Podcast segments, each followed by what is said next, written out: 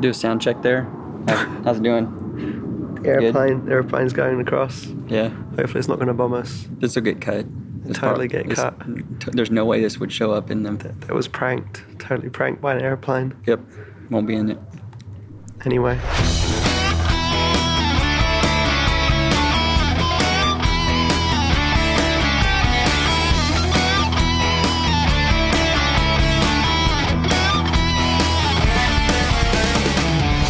Welcome to the Office 365 Developer Podcast, the only show focused on Office 365 development where Richard and I talk to the experts from all over the globe coding on the Office 365 developer platform. For more information on Office 365 development, please visit dev.office.com and follow us on the hashtag Office365Dev. So, Office 365 Dev Show, episode 68. Yeah, We are in another country this week. that's right. We are in London, my hometown, at the Angular conference here. How when did you get in? I got in over the weekend. This is a pretty big conference center. It's, It's funny. huge. So the Angular Connect show is what about 1100, 1200, something like that. 1100 people, yeah. And then the the conference center, it almost feels like Ignite in I think they're running like four conferences in this building. And there's some big. I saw booths that were two stories. I'm gonna go check that out. Go back to the FP Web days of the SharePoint conference, right? That's right. Yeah. Little private drinks area. Yeah. So uh, cool to be here and be with some of the open source developers. And Yeah, I love the energy with these guys. It was great in Salt Lake City at NG Conf uh, last time around at this Angular event. And um, it's just it's nice to get outside of the Microsoft conference and see how other communities kind of get together and uh, they interact in a different way to how Microsoft guys do. I think, to be quite honest. Yep. Although I did hunt down, there is an MVP and an MVP jacket here. And he hasn't been mobbed yet, which is pretty impressive. He's an Azure MVP and he came over and he wanted his Yo Office shirt. But um, yeah, a lot of Googlers, a lot of Googlers here. Very good. Yeah. And, and uh, we wrapped up the Dev Intersection show last week in Amsterdam and had some good participation there. Yeah, no, it was great. I'm hoping we've got a hackathon tonight here in London, so I'm hoping that we'll next pod show we better report that we had a overwhelming success here. The, um, the hackathon in Dev sections, we had two teams submit. I think we had like five or six teams actually attend in person, and um, it was really impressive to see what people actually built in you know really short time frame as well. What was your favourite out of the two that submitted? You know, I thought they were both pretty interesting. Um, I think for someone that writes a lot of like blog posts and things associated with maybe some code that I wrote, Yeah. um, I thought that the the group of students what they did was pretty cool. So uh, they basically built a a, a Word add-in, a task pane in Word that allowed them to go look up code that they might have in a GitHub repo. So they could go look through all their basically would look at all their repos. I could go select a specific code file, and then I think what they were doing was pulling the entire thing in in in kind of the keeping format. So it would be formatted inside the Word document. So it's kind of a way for them to build documentation. I never saw. I didn't get to see if you could actually just select part, like if I could select No, they- blocks. so I sent them the Wikipedia add-in code sample, which actually does that. So you can search in Wikipedia and click and drag over a block of, of text Yeah. and inject it. They didn't quite get that far in the in the hackathon. It sounds like they're going to probably do some more it, oh, though. Yeah. Well, I mean, Scott Hanson couldn't believe that what they got done in that short time frame. And what he was saying is, from a book perspective, it was epic. Yeah. Because if I'm writing a book and I'm building like code that is going to be referenced in the book in snippets, I can just have it reference the GitHub repo file, and then if I update it, it'll refresh the content in the Word document without me having to go copy and paste crazy. I remember when I wrote my thesis, and obviously this was a long time ago now, but we had to put our entire code in the Word document that we submitted as part of our thesis in an appendix. This would have been awesome for that. Yeah. Could have just like boom done. Well, to me, it's the Last on the last part. minute, like scrambling before I submit it, kind of thing. I always find it just it, when you try to like copy and paste code into Yeah. anything, it it always does weird things. You lose some sort of formatting, or things get double spaced. Like the spacing between lines gets weird, Yeah. and and so uh, you know what what they had done. At least they're probably going against the raw file in GitHub. They are, yeah. So that probably made it a little bit easier, but it certainly. Um, you know, it looked nice, and they were going to do the whole like if if code updates when they reopen the document, it can automatically prompt like them to refresh. it Yeah, because they were using it wasn't bookmarks they were using content controls That's to right. inject it in right That's right. so they could add like smart bits of information inside that content control that would like point back to wherever it was in GitHub, and Yeah. then they just iterate through the content controls in the Word doc. That's right. Yep. Yeah, it was pretty cool. Like, none of them had ever written a Word and Office add-in. They mostly, actually, one of the guys, I think he was like 17. He was the one of the youngest, uh, C, uh, sorry, ASP.NET MVPs in the in the world. And so they all have Visual Studio on their machine, and um, you know they had the tools installed. So they, you know, they were pretty comfortable straight off the bat. Since we'd give them a quick primer on, you know, what Office JS is and what the Office client is. So Yep. that was pretty cool. So I'm looking forward to see what Angular guys do tonight with all their JavaScript ninja skills. Because really, it's just a manifest file and an iframe in an Office client running in a browser. Or it's pretty exciting to see what these guys do with this stuff. Yeah. See how creative they can get with Office JS and push it to its limits. Yeah, I'm yeah. excited. So, um, so that was that, and then I guess we can cut on this theme of event. So I've done SharePoint Saturday Munich keynote two Saturdays ago, Unity Connect, Dev Intersections, and now Angular Connect, all in less than ten days. You ready to get home? I am so ready to get home.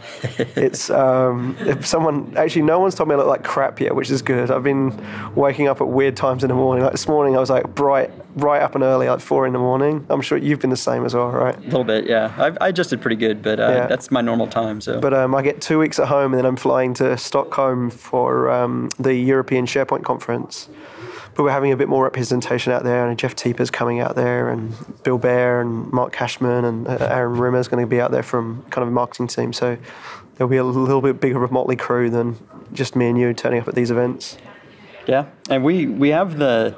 I'll throw this out there too. We've we've mentioned this on the podcast a few times. Is we do have the um, Microsoft uh, Cloud Roadshows that are kicking off here in just Yeah. about a week and a half. So the November second is the inaugural event. It's going to be in in Dallas, Texas. Two days later, we'll be in New York. The week after that, we're we're in Toronto. And so, you know, we have a, a pretty big lineup, and uh, definitely try to check some of those out. I'm going to be at Toronto, and Are you- um, are you at New York, or are you going to be back here in Redmond? I'm going to be in Redmond. So, but I, I'll be at Dallas a little bit. Uh, that's home for me, so I'm going to be there for a little bit until I need to fly out. Yeah, then- I just remembered as well. I got Saturdays um, SharePoint Saturday Redmond as well when I get back. Oh wow. So I promised to have the weekend free, um, so me and my girlfriend can have some time together, and I'm have to drop the the ball. I need to escape to do a presentation about work She on can be Saturday. she can be your handler at She- the conference. She could be. She could be my, you know, the cheerleader. when you know when you go to these conferences and you see some of the big wigs, they always have Yeah, like, their handlers with them Yeah. that like you know make sure. She that- should kick people's ass for sure, pushing people out of the way. So yeah, that'll be like five conferences in, in two weeks. So uh, yeah, I'm ready for a, a non-office day at this stage because I haven't had a day off yet. You're gonna take some time off in December. Yeah, to the whole of December. Nice, nice. That's what you're planning on doing, isn't it? Uh, after, I have a few things at the beginning, but after that, Yeah. yeah, that's what I'm gonna do. I'd be quite happy just to be turned off the internet by that point. that's right. And then this morning, which was probably the biggest amount of news out of all these events, to be quite honest, was um, in the Google keynote here at the Angular Connect event. We actually had them demonstrate the um, Office add-ins with the Yeoman generator in. It was Outlook Online in Office 365. And um, what was really neat with that was, is barely anyone knew about the generator in this community, but they were really amazed about what, the fact that you could be so kind of built into the user interface of Outlook. And um, it was great. We had a, a content publishing team, Joe Matella. Uh, his sample was actually demonstrated on stage. You had another cool one, which we're going to talk about as part of the core part of this show as well, um, which I thought was a nice kind of add on there, and we can talk about that journey on that aspect. But um, we had like dev.office.com water bottles in everyone's bags and Yo Office t-shirts, and it's been pretty cool watching people walk around with the Yo Office t-shirts as well. So, kind of like guerrilla marketing at a Google event. But um, you know, at the end of the day, if you're if you're a web developer, you can build for Office. Is essentially the message you want to get across. And it was nice to see the excitement after the keynote. People came up and talking to us um, about you know what's possible and you know does this work on the Mac version of Office and the browser and the iPad and um, yeah, it's really exciting to kind of get into this audience and you know let them know that there are 400 billion users in Outlook.com and you know 1.2 million, uh, 1.2 billion users you say of uh, 400 400 million I was gonna say use of 400 billion, Outlook. wow. 1.2 uh, billion of Office client though. Yes, yes. Um, but 400 million of Outlook.com. That's still a pretty good user base. It's awesome That's user base. active users. yeah, I mean that's like a sixteenth of the world. Yeah, we actually had um, a, a betting um, website, gambling website company, two developers, and they're all excited about this Outlook add-in they want to build, where they're going to have like real-time gambling stats within Outlook without them having to launch the website, so that you know, like if you send an email, it's out of date straight away. They can have the add-in show the most recent odds for whatever that person subscribed to in the email, which I thought was pretty cool.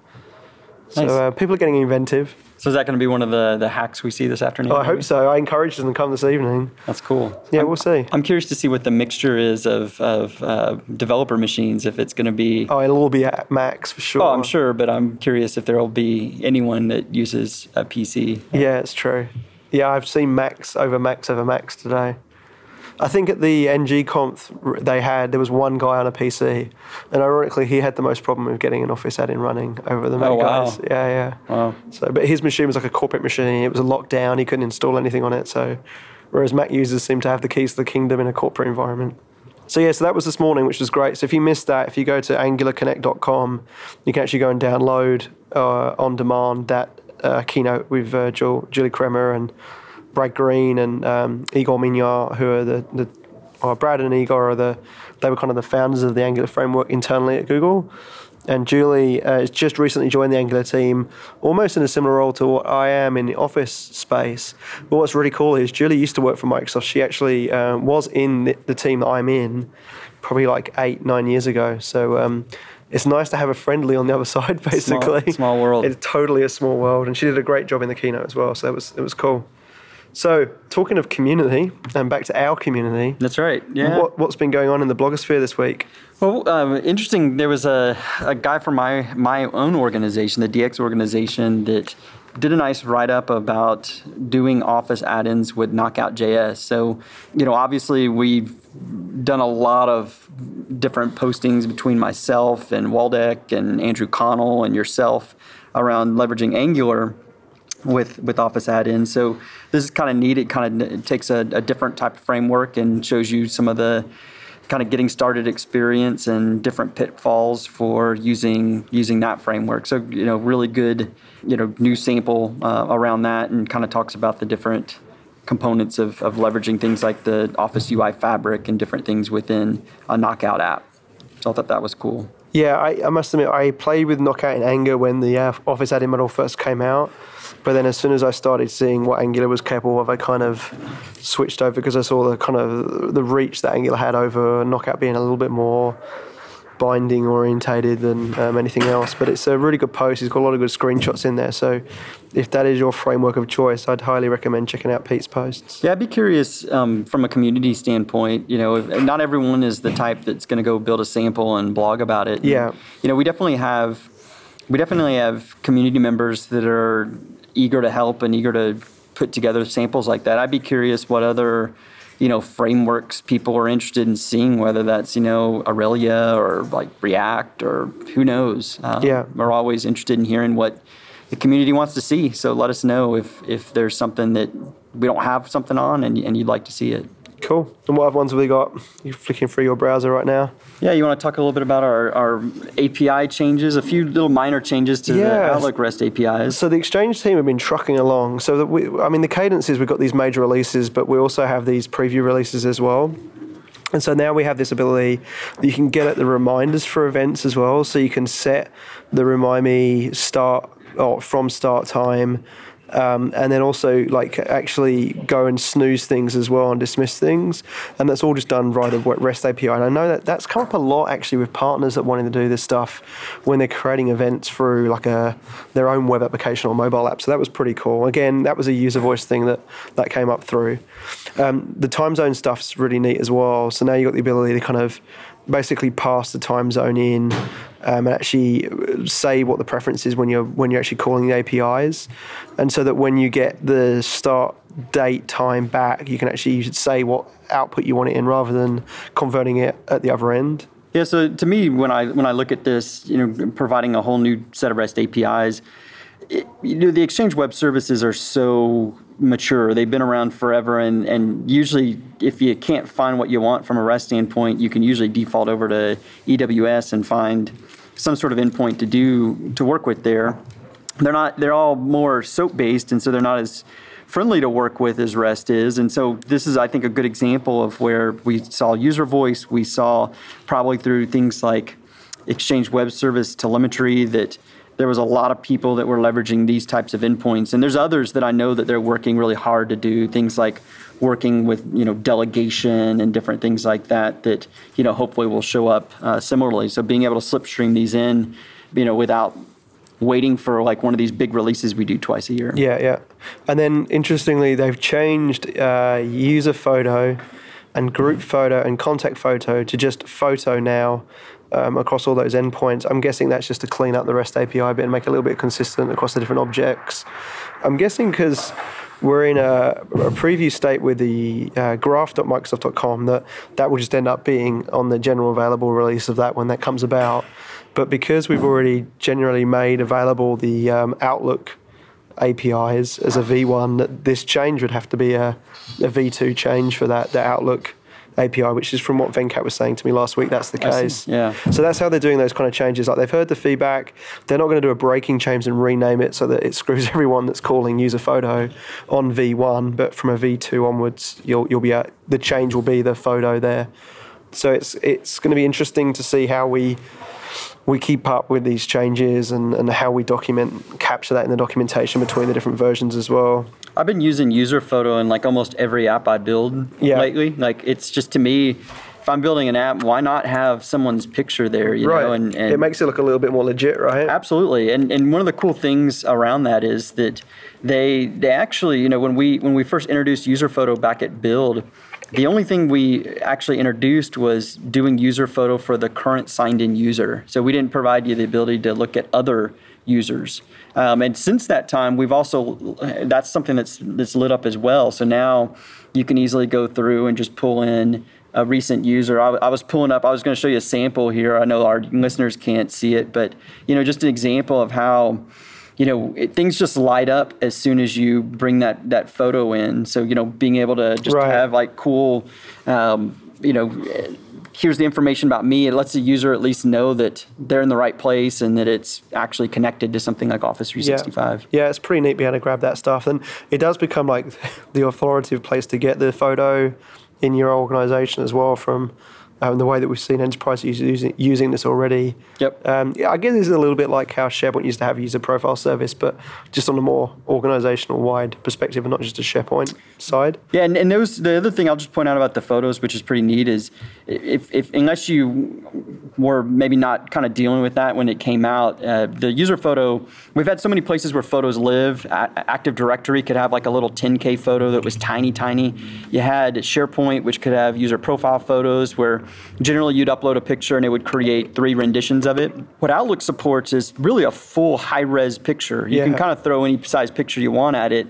It'll also provide renditions as well, but it's a little bit more dynamic in how it deals with it. And so, you know, it's great to be able to leverage that in, in your applications. Yeah, so that's definitely a good thing to think about. I think for the SharePoint developers that are listening to this, or even the Office add in developers, like leverage the whole platform. Don't feel like you're scoped to just what SharePoint APIs there are, and, and think about things like the fact that photos are stored on the Graph endpoint at that kind of cloud level across the Office 365 platform. It's certainly something to take into account.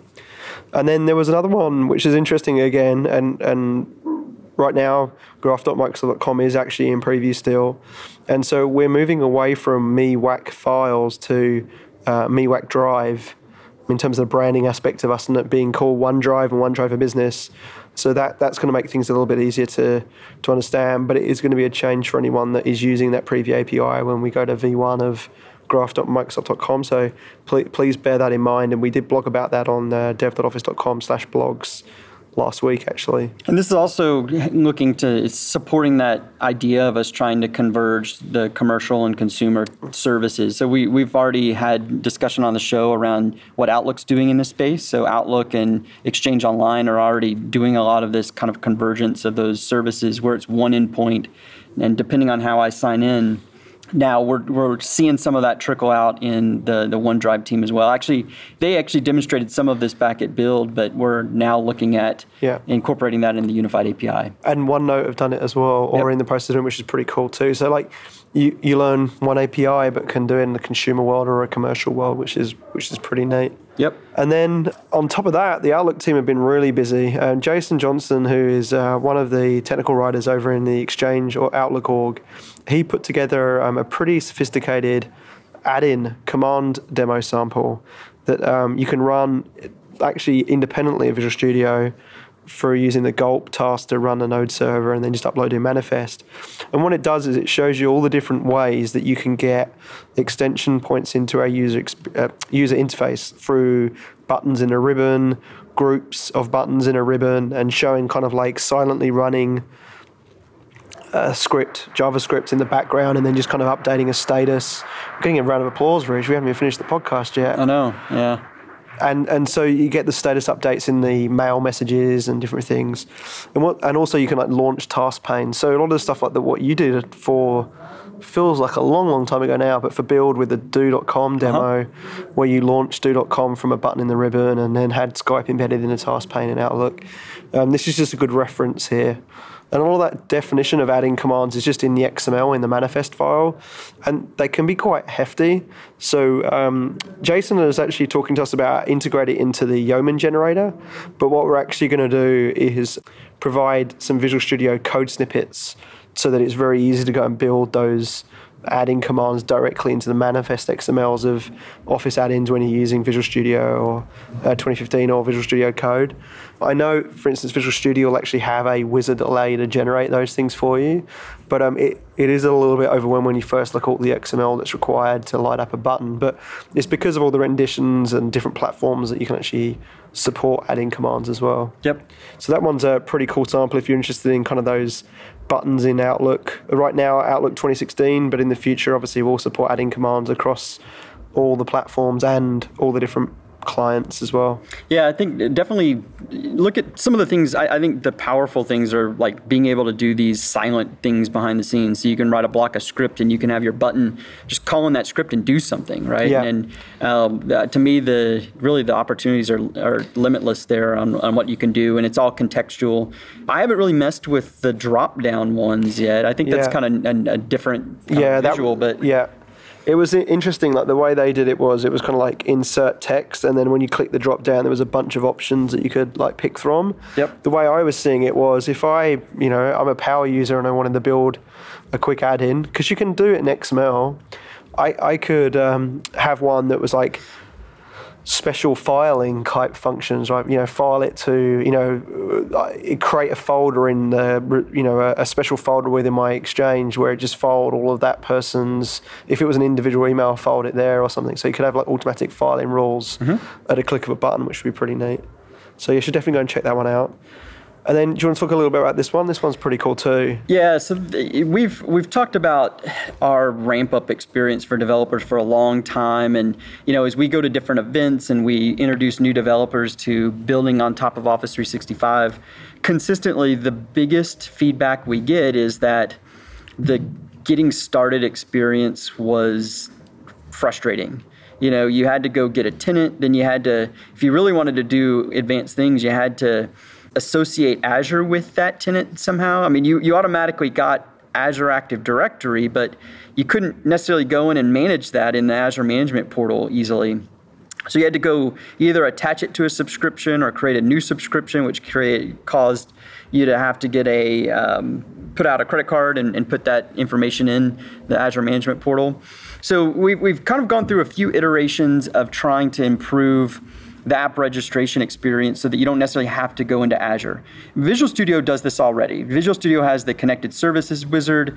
You know, it doesn't have all the different permissions you might want to use in an, in an app, but it at least gets you pretty far along without having to go into the Azure Management Portal. But if you're building on something else, so like we're at the Angular Connect conference, my guess is is none of these guys are going to be using Visual Studio. They're going to be using things like Visual Studio Code and Atom and Sublime and Right, and, WebStorm and all sorts. yeah, and, and so to expect them to have to go set up an Azure subscription to, to go and build an, an add-in is is I think too much. And so what we did a few months ago, we introduced our kind of first iteration of an app registration portal within dev.office.com. So you can just go to dev.office.com, same place where you're finding all the information on how to get started. You can actually get started directly in there and, and register register an app.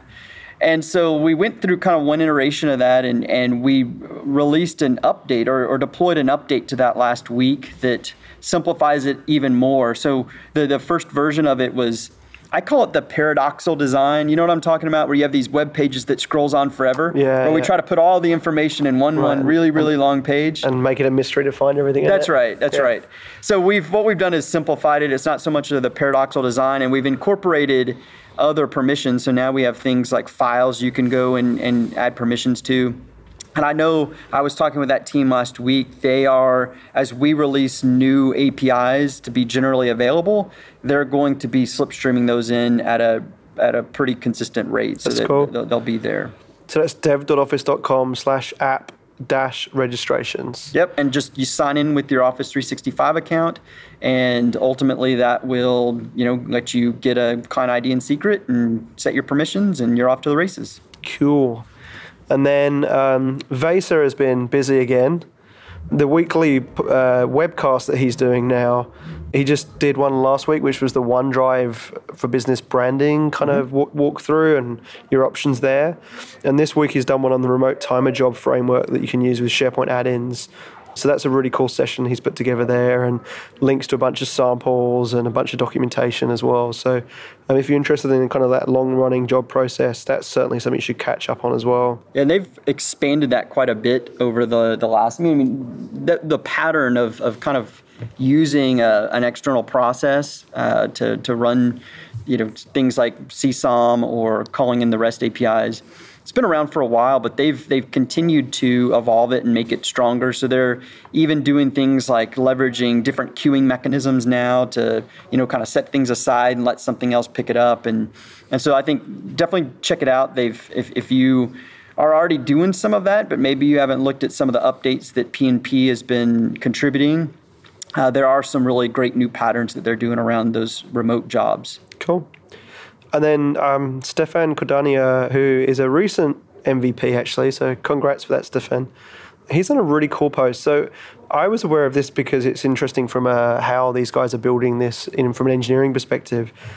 But now, if you go to Delve and you go to My About Me, you can actually go and create new posts. And this is kind of like blog posts VNext. This is where you'll be blogging within your organization and the pages that are rendered on are all kind of like responsive. They work on a mobile. They work really beautifully in a, um, a web interface. The editing experience is really nice. It kind of it, it looks a lot like uh, how Sway does things about curating content. Mm-hmm. So the one thing that kept coming up was, well, how do I get the blog content through REST? And essentially, the answer is from his post is that, is that he goes away and uses the SharePoint search APIs to go and find those particular list items within inside SharePoint. Because in the, the day, the About Me, when it stores these new blogs, is storing that in a custom list within your My Site, for lack of a, an old old term, kind of gone gone gone new. And so you can use search to get back those individual or the collection of blogs that are available, um, targeting those ID, that ID type. And then what he does is he then just uses a standard, you know, like get me that list item through the REST APIs that we know and love inside of uh, SharePoint. So that's that's a good kind of way around that. But I, I, guess my feedback to the engineering team was that well, a lot of people aren't going to realize that SharePoint anymore because it's Delve. Like, why would you associate Delve with a SharePoint custom list for that storage and not just expect me whack blogs? So Stefan's gone and actually added that on user voice because it's right now not on engineering's backlog. So if this is something of interest to you, this is just another example of how you can um, kind of influence engineering's backlog. And if you, you, feel like this is something that you're going to do a lot of with the APIs and want it to be a little bit cleaner, sure, you can get at it right now, but it's not that intuitive. But um, it's just interesting to see people's feedback on that from a user voice perspective. If you are looking to call, pull those blogs into your own user interface, whether it be in a mobile app or maybe potentially inside a, a website of your own. that you got as an intranet. So I guess I'll talk a little bit about say my name. Yeah, and I, I like the way you just said "say my name." Say- Like, say- say my because name. I'm pretty sure there's Say- a film where there's an other word after "say my name." Okay. but you cut it out. I, I, we're clean here on our show. yeah, yeah. clean things. We, we could have our producer bleep it out, but I think everyone gets it anyway. Yes. So uh, when I was at the TechCrunch Disrupt conference, obviously Microsoft had a big presence there, but another organization that had a pretty big presence was IBM and IBM Watson. If you're not familiar with Watson, it has a bunch of machine learning and different algorithms and things you can leverage it for. And interesting, Microsoft has a similar set of APIs that, um, and, and really a, a super powerful machine learning framework that's a part of Azure. Uh, but we have this thing that's uh, we call Project Oxford, the Oxford APIs. So you can actually go to projectoxford.ai and test out all these different APIs. And there's some really cool ones out there that have been used on some viral sites that Microsoft built. So it, I think almost everyone, I bet every one of our listeners probably played around with howold.net. Right. And it was a site where you could upload a picture and it would use machine learning and algorithms to estimate your age. It was really accurate, surprisingly accurate. Unless you were making some weird face, I was surprised at how, how well it would do. That was someone from your. It was Matt Velloso, wasn't it, in your team? well, it that? was it was actually a, a number of people um, on the ML team and some from DX, but Yeah. um, uh, kind of the second iteration of that was Matt Velloso, who's on my team, uh, who's in, in DX. He was sitting in Prague at a, a hotel, and they didn't have a room for him yet. He had to wait for his room, and so he just decided to, well, I'm going to build a, a similar type of app, and he built uh, twinsornot.net. Oh, that's right. And twins or not, you could go take two pictures, and it would tell you the probability of you guys being related. And it was kind of it, both of them were very interesting viral sites, and they're all using that Oxford API. So there's there's things like image detection. You can determine like facial recognition type of things. It can come up with gender, age, all kinds of stuff related to that. But there's also some other interesting APIs. And so they have some APIs around speech and voice recognition to where you can send in audio and it'll send back text, or you can send in text and it'll send back audio. And one of the things I thought is as we go through our community contributions every week, we're like horrible when it comes to pronouncing names. I think we're the two worst people in the world when it comes to I, I think we'd be up there for sure. so what I thought would be interesting is why not build a cool mail add-in that leverages the, the that voice recognition API and just say anyone that's on this email, whether they're on the, the the from or the CC line, or if it's a meeting and it has required or optional attendees, let's take all of those names and make them to where I can go get a pronunciation of them. So the interesting thing is I, I just threw this together in a matter of a, a couple of hours. Uh, it's all built with Angular and hosted out in Azure. And so we open source that. You can go take a look at it. It's uh, it's out on GitHub. We'll have a link in the the show notes about it. But it's it's really we call it the Say My Name mail add-in, and it, it really just does that. It, it allows you to uh, go and just expand the the read add-in, and it'll so, show you all the different names that are on the email, and then you can get pronunciations. And you know, it's funny. It does a pretty good job. I've tried uh, some pretty crazy names, like things like Win, like N G U Y, like Oh, like yeah. thing, like names that you know, if you just look at it and tried to pronounce it phonetically, Yeah, you'd be you'd be like miserable at it. Yeah, you'd be miserable at Yeah. it, and it actually does a. a The only one it job. doesn't get right that I've noticed is Jim Epps in our team. Oh, really? It does Jim Eppies. Eppies? Eppies. Nice. That's the only one I've seen it go go wrong on. But um, yeah, it's pretty incredible. And so you've done everything client side. Yep, You're doing calls off to REST services to pull that stuff into the add-in. that's right. It's using the Angular framework. How did you get the player into the add-in? What was the tech you used? Uh, so I. I just used an uh, an audio tag. So any modern browser that supports HTML5, there's a you know a, an audio element, and Yeah. then what I do is there's one audio element that's hidden on the page at, by default, and then the first time you want to pronounce a name, we go out and get the audio. And then you can just set dynamically set the source and say play. So you can actually just you can basically you set the source, you say load, so it starts to buffer the audio Yeah. and then you can say play and you can just automatically play it and then i show it at that point so i have it hidden on the page and as soon as you say you know play jeremy thake Uh, it'll go get that audio, and as soon as the audio comes back, it'll pop up and have the player there at the top and allow you to play. So it's like three lines to dynamically set the audio. Um, actually, if you looked at the entire code, which is out here, the most code is in getting a list of recipients of the different participants because Right. you actually have to check it's different if it's uh, an appointment versus mail if it's mail you need to look at the to from and cc lines Right. if it's an appointment you need to look at required attendees or optional attendees so it's completely different fields Oh, and then on top of that I don't want to show a name twice, and sometimes you know you'll see someone's name in multiple places. Yeah, right. Um, and so I did. I have a whole logic where I go through and iterate through everything and do quick checks to say, hey, are they already in my array? Are they already in my array? So that I don't have duplicates in there. Sure. Um, and actually, that was the most code. The code to call the Oxford APIs and and do um, a simple audio thing was quite simple. I've got a pull request for your sample already, though. Oh, really? Yeah. What's that? So in the demo, when when you render it, you render the names of the people, and you remember render all the email addresses. Uh huh. So when I do my demos in my environment, basically I'm giving people ammo to grab the email address and then start flaming me when I'm on stage. Oh, but that's awesome fun. that's awesome. fun. um, someone did it at so I think it's Ta Tony Francola did it in Munich to me in the keynote. But I was smart. I'd scrolled down on the inbox of my mail to the bottom, so that even though I was getting new mail, they weren't showing up, and I didn't have any notifications on.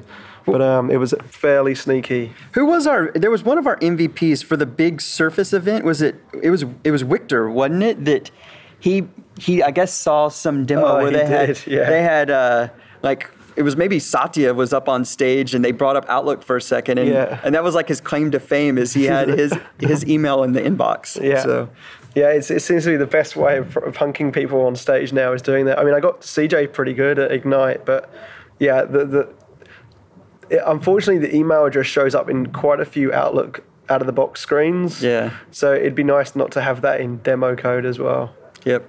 because people get a little bit It's funny. Funny. Like like four or five years ago, we'd uh, we when we did one of these conferences, we'd have this like palette of servers behind the stage Yeah, right. that you'd be using this closed environment where you wouldn't have to worry about that. Now that we're all in the cloud, you know, we kind of expose ourselves to. and, and we don't want to be using new tenants for every single event, so people get to know like that I'm using certain tenants and that's right. I'm, you know, well, it's efficiency. I don't want to keep recreating them every time I go to an event, especially when I'm doing five in two weeks. The Delve one would scare me the most because you just Oh, never know. No, no, no. That's just even for an executive briefing.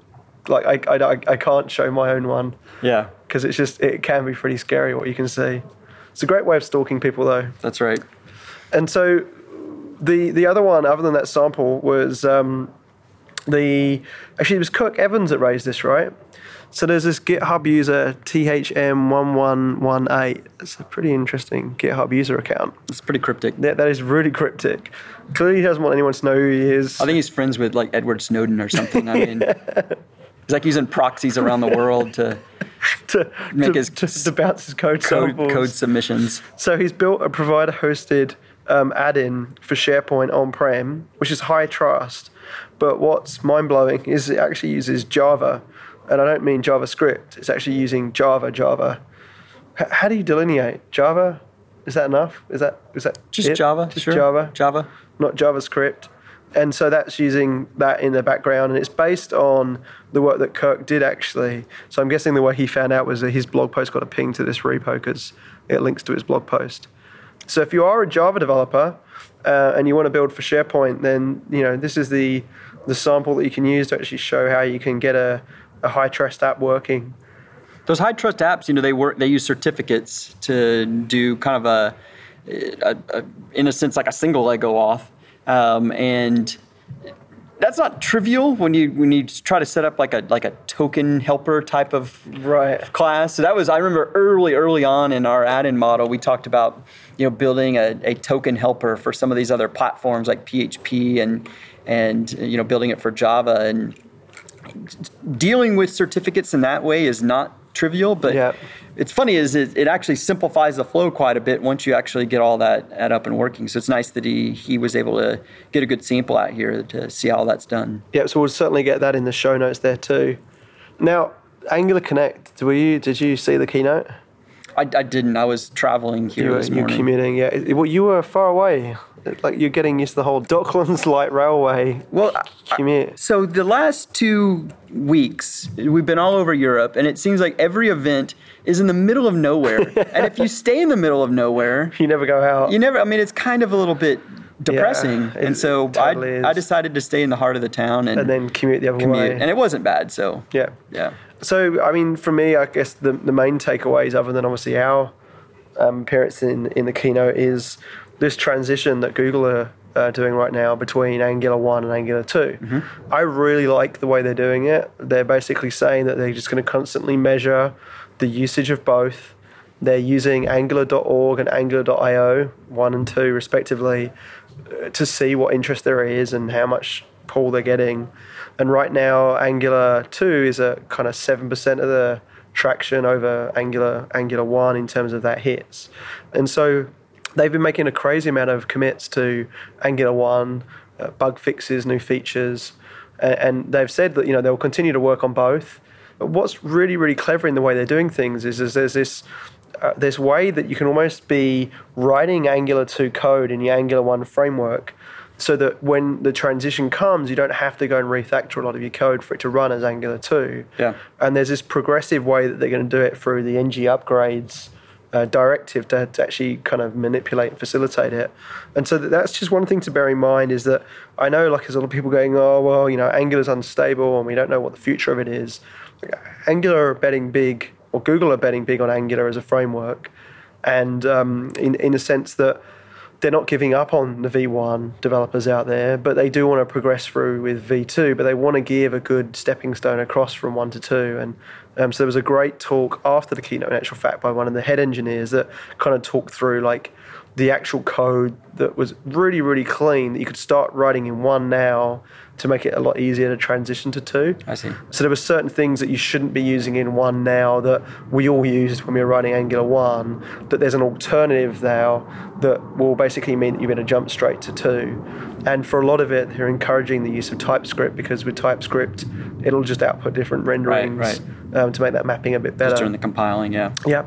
So you know, there's a lot of good lessons there um, from from- even from our perspective, where we've been messaging, you know, moving from SharePoint Farm solutions to SharePoint add-ins, and how we've done that transformation.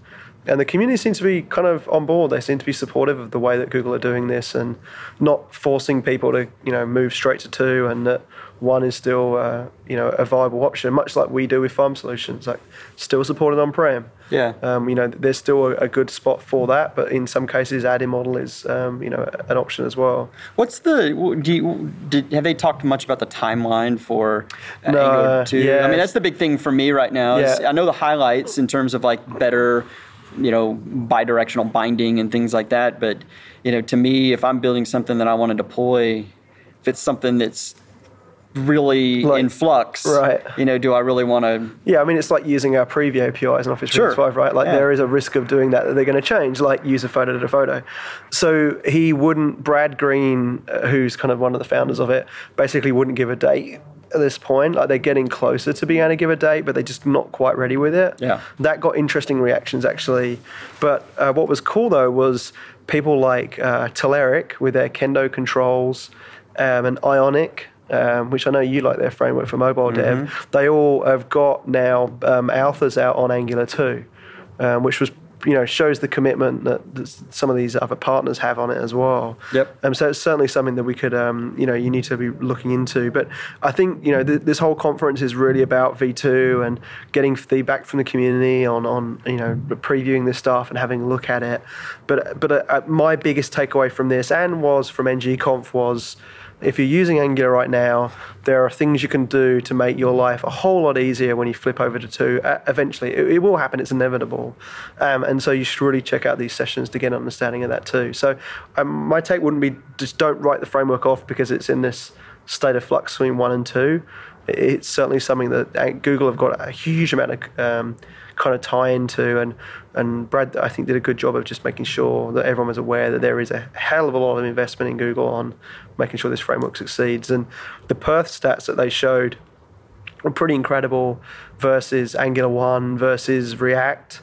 And there was one other which I couldn't can't remember which one it was they picked up on now, but yeah, like was ridiculous. It was almost like a flat line at the bottom for Angular 2 and these other ones spiked up pretty quickly as they Mm-hmm. Oh, wow. threw more stuff to it. So certainly worth checking out that keynote if you haven't looked at it yet. And um, you know, I see kind of a bright future in Angular. And from your perspective, I see most interest in our crowd in Angular than any of the other frameworks as well. I mean, what's your take there? It seems that way. I mean, Yeah. I, I think it, it helps when you have some of the leaders in in the community kind of jumped on that early on. You Yeah. were an early adopter of Angular, even Yeah. before you were with Microsoft. You Yeah. were doing sessions around it. Obviously, Andrew Connell was a, an early adopter there, and I think that I think that helps when you see someone that is, you know, well respected as a developer in the community that's kind of bought into this and saying, "Hey, this is a really sharp direction to go." I think people follow in, Yeah. in some to some extent. Yeah, and it's been exciting to see it go. And as I say, I'm looking forward to tonight now with the hackathon. So we'll definitely talk about on next week's show, right? Yeah, I'm, I'm excited. I have this eager anticipation that we're going to be just like Blown away. slammed with Yeah, people doing stuff. So I'm, I'm Yeah. I love it. Yeah, cool. Well, thanks again for traveling with me across another country. And Yeah. Uh, as I say, it's going to be an exciting week. The show notes will have all the links to everything we've talked about this week. Uh, we are by no means running out of content, but I think I wanted to just put a hold and just go. Is there anything that we're not talking about that you guys would like to hear? Um, you can Twitter mention us at jthake at richdizz. Uh, we'd love to hear back from you. Make sure we actually have some listeners. We're not just talking into an empty microphone. We kind of know that's not true because we do get kind of high fives at events now. Yeah. I have noticed for the podcast. But um, yeah, I'd love to hear from you guys on what you think of the show and what you think we could be doing differently. I did notice that someone actually replied that they were disappointed there was no punk call on last week's show, and there, there won't be one on this one either. But it's something we're working on. We had a lot of brainstorming with right. some of the other MVPs. Actually, turns out they can be evil too. Um, in recommending certain people that they would like to see be completely destroyed on the phone. Well, I think there's the, there's some people on edge right now, and Oh, totally. and so a little bit of a lull will help, Yeah. and then it also lets It'll us. like a surprise attack. that's right. That's right. We're like little cougars. because like Todd Baginski was totally thought that his support call from Microsoft the other week was a prank call and it wasn't, which I thought was hilarious. That poor guy from support, Todd was just like, uh huh. And why do you need to know this? And the guy was like, no, this is a real support call. So Todd pinged me, was like, yeah, good, you got me. So um, yeah, we'll, we'll get people. So if you're listening, be afraid, be very afraid, but you That's will right. not know when it's coming. okay, well, thanks very much, Rich, um, and everyone listening. Enjoy your week, and uh, we'll speak to you guys soon. Thanks for listening, guys and girls. Make sure you check out dev.office.com for all of our other podcasts and all of our amazing resources. You can also check here for more information on our developer program where you can get a one year, three developer tenant to stop building against the Office 365 platform. We're always here to chat with you on the Office 365 Technical Network on aka.ms slash Office 365 Dev Podcast Jam. Or you can follow us on Office Dev on both Twitter and Facebook. So until next week, guys, get coding.